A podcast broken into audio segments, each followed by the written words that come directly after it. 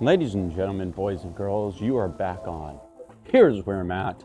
It is currently 5:43 Pacific Standard Time, and we're going to talk about following your dreams. Today, I will be putting in my resignation letter to my work because, well, if you're not happy and you're working your tail off to get nowhere and feel like you're running on a treadmill, excuse me, not a treadmill, a hamster wheel, take the leap of faith and trust yourself that you have the ability to do what you want and what makes you happy.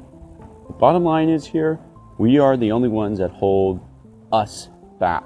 I've been holding my back for a very long time and I should have left this job a while ago. But things happen for a reason and now I'm here at a station in Mountain View, California, waiting for a Caltrain at 5:44 in the morning because I love my company. Now, the reason I'm leaving is well, I'm spending way too much time just trying to get there. I've been spending almost 20 to 25 hours a week traveling. I want to work from home. I know deep down that I can look myself in the face and find that company that not only respects me as an individual, but challenges me intellectually to get to that next level. So, like I said, you got to do what you have to do. Don't allow anyone else to tell you differently. And if someone tells you you need a job to find a job, they are ridiculous. Follow your gut. That is the best advice I can give you at 5 in the morning. In other news, no, I'm kidding.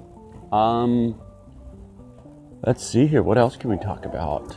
If there's anyone listening, I'd love for a call in and uh, just talk about uh, your goals, your your abilities to want more in life than just settling for second place or just settling for what you think is the only thing you're capable of. Like I said, we are the only ones holding each other back.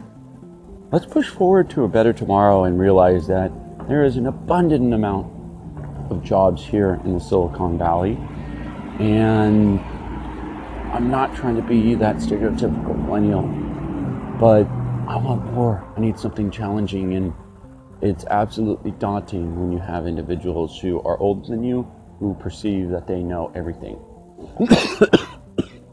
anyway, I will keep you posted on a hour to hour update. No, I'm kidding. Maybe in a couple of hours, I will update you on relevant information upon me putting in my resignation letter. Because I feel like there needs to be more individuals like myself to articulate when they leave a job and why they left a job. I'm leaving strictly because I'm unhappy. I'm tired every day and I don't get home until 6, 7 o'clock at night. And I'm up at 4 in the morning